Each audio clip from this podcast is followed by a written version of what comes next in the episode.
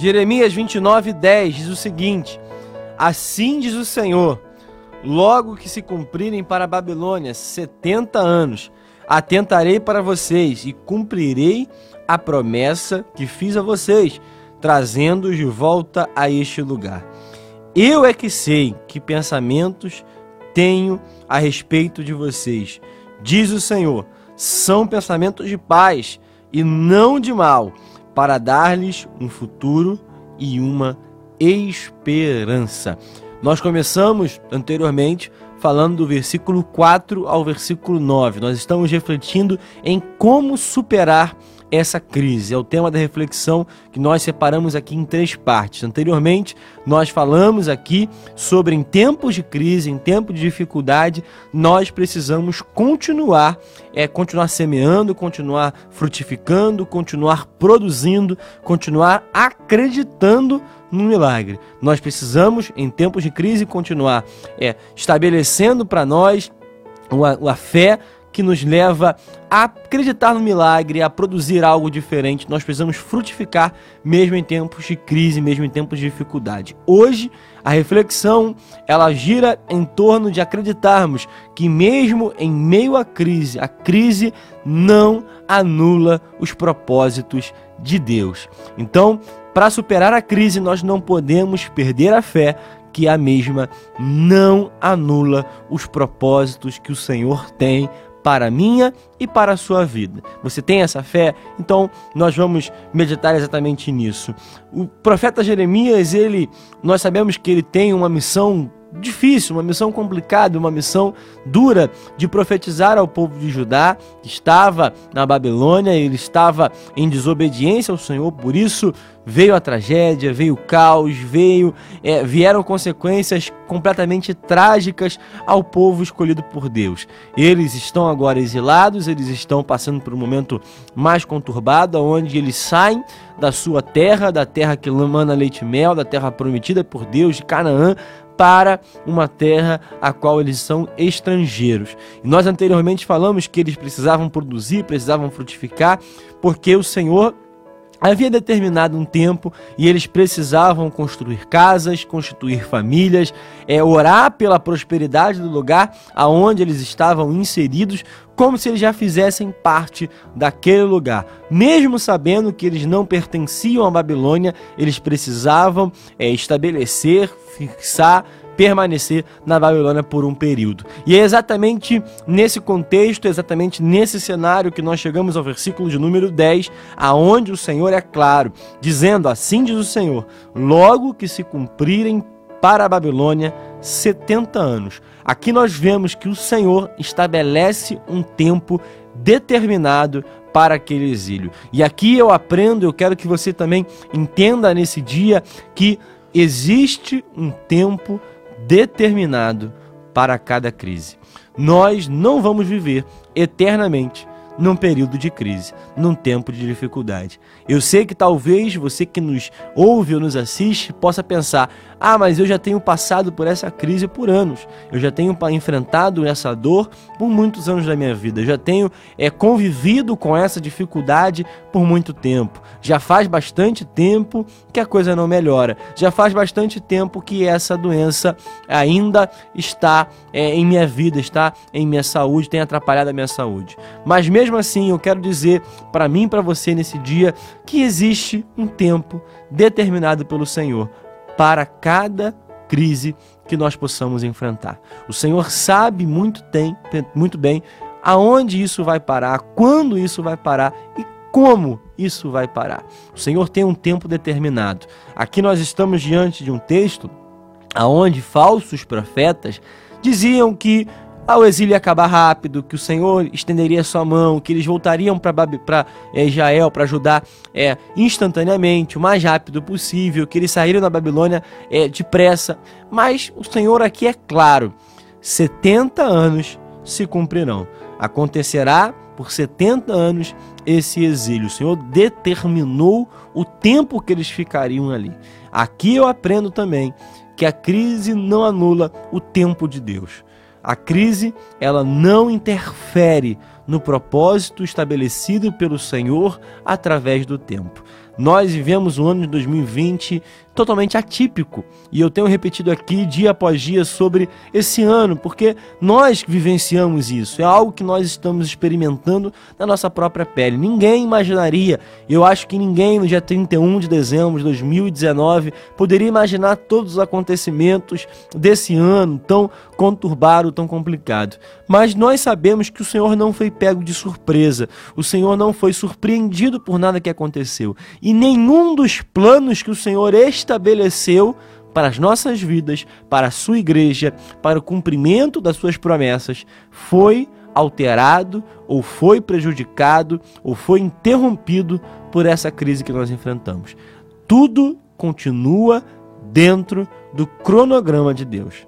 Dentro daquilo que o Senhor se planejou a fazer, nada do que aconteceu ou tem acontecido interfere. Ah, mas essa pandemia não interfere. Ah, mas a eleição não interfere. Ah, mas o que tem acontecido no mundo não interfere. Nada interfere o cronograma do Senhor. Se ele estabeleceu um tempo para o final da tua crise, se ele estabeleceu um tempo para o final da tua doença, para o final desse período tão conturbado que você talvez esteja vivendo, vai acontecer no tempo certo. Eu tenho dito Repito aqui novamente para que nós possamos aprender e possamos é, meditar nisso. Só existe uma pessoa que pode interferir e impedir o cumprimento das promessas do Senhor em nossas vidas, nós mesmos. Se nós estamos alinhados com o Senhor, se nós estamos debaixo da obediência ao Senhor, nada que possa acontecer em cenário externo, nada que possa acontecer no mundo,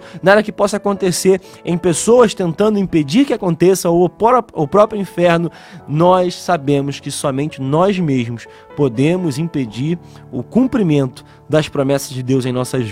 Se Deus estabeleceu, se nós estamos na obediência do Senhor, há um tempo determinado para o fim da crise. E nós aqui continuamos dizendo que o Senhor declara: cumprirei a promessa que fiz a vocês. Que promessa era essa? Trazendo-os de volta a este lugar. Aqui eu também entendo eu também afirmo e também penso com você que nos acompanha que a crise não anula o cumprimento das promessas de Deus. Se Deus prometeu, ele cumprirá. Nós estamos num período de eleições. Talvez você nos ouça ou acompanhe depois desse período, mas nós estamos prestes a vivermos uma eleição municipal em nossas cidades aqui no Brasil. E nesse período de eleições, nós sabemos a quantidade de políticos que surgem, de pessoas que surgem fazendo promessas, falando sobre aquilo que vão fazer quando sentarem na cadeira, quando assumirem a posição a qual eles pretendem assumir. Eles fazem promessas e às vezes nós vimos que Existem políticos, existem pessoas que fazem promessas antes, né? Fazem promessas durante a campanha, que quando chega, que quando senta, que quando assume o poder, percebem que não vão poder cumprir aquela promessa. Ou fazem a promessa e simplesmente, quando chegam à posição de poder, esquecem completamente das promessas que fizeram. Esquecem do povo a qual eles prometeram. Mas aqui eu aprendo que o Senhor não é um político, o Senhor não é uma figura política. Pelo contrário, o Senhor promete e cumpre tudo que ele faz. Nós sabemos que todas as promessas que o Senhor fez para o seu povo se cumpriram, e todas as promessas que ainda não se cumpriram vão se cumprir no futuro. De nenhuma de todas as promessas que o Senhor fez deixaram de se cumprir. Se ele começou, ele vai terminar. Se ele prometeu, ele vai cumprir. Você tem promessas de Deus? Você tem é, ainda esperado por promessas que Deus realmente fez e tem ficado preocupado com essa crise? Fique tranquilo, a crise não anula o cumprimento das promessas. Além disso, no versículo 11, o Senhor fala: Eu é que sei que pensamentos eu tenho a respeito de vocês, diz o Senhor. São pensamentos de paz e não de mal para dar-lhes um futuro e uma esperança. O Senhor nos conhece mais do que a nós mesmos. O Senhor te conhece mais do que o teu pai, mais do que a sua mãe, mais do que a sua esposa, o seu marido, mais do que os seus filhos, mais do que o seu pastor, mais do que seus líderes, mais do seu melhor amigo, das pessoas que convivem. O Senhor sabe mais do que todo mundo que pensamentos ele tem a respeito de cada um de nós. E o Senhor enxerga em nós capacidades, potencialidade. O Senhor enxerga em nós uma, um potencial que nós mesmos não enxergamos. Nós talvez é, olhemos para nós e não vejamos nada de bom, ou achemos que nunca poderíamos ter uma certa capacidade, mas o Senhor consegue enxergar em nós aquilo que nós não enxergamos. O Senhor sabe que pensamentos tem a respeito de nós. Nós estamos falando sobre um profeta que experimentou isso na sua própria pele. Jeremias era mais um garoto, ele mesmo acha que era muito jovem para cumprir o propósito. E o Senhor fala para Jeremias: Jeremias, antes mesmo da sua mãe te formar, antes mesmo que você estivesse no ventre da sua mãe, antes mesmo que você viesse ao mundo, antes mesmo que a sua mãe te desse a luz, antes mesmo de você ser um embrião, eu já tinha te designado e te separado como um profeta para a nação a qual eu preciso falar. Aqui eu aprendo que antes mesmo de nascer, o Senhor já tinha pensamentos acerca de mim e de acerca de você. Nós sabemos que o Senhor já sabe aonde nós vamos chegar. O Senhor já sabe aquilo que nós precisamos fazer. Quais são os pensamentos? Talvez hoje as pessoas ao seu redor, talvez hoje o mundo ao seu redor, o cenário ao seu redor, tenha pensamentos maus sobre você, tenha tirado preconceitos, tenha tirado conclusões precipitadas, tenha te enxergado mal em alguma situação, em que você seja acusado injustamente, onde você tenha sido caluniado, onde não seja uma verdadeira percepção da realidade, onde seja uma percepção falsa, mas mesmo assim eu quero declarar sobre a tua vida que Ele sabe quem você é. Ele sabe o que você pode fazer. O Senhor sabe aonde você pode chegar, porque é Ele que sabe os pensamentos que tem acerca de cada um de nós. São pensamentos de paz e não de mal. São pensamentos para nos trazer a paz. São pensamentos que sabem o que nós verdadeiramente somos. O Senhor conhece o nosso caráter. O Senhor conhece o nosso interior. O Senhor conhece aquilo que nós verdadeiramente pensamos acerca de nós, de tudo que nós vivemos. E além disso, para dar-lhes um futuro e uma esperança. Aqui eu aprendo que no meio da Babilônia, no meio do exílio, no meio da crise, no meio da dificuldade, o Senhor quer dar ao seu povo um futuro e uma esperança.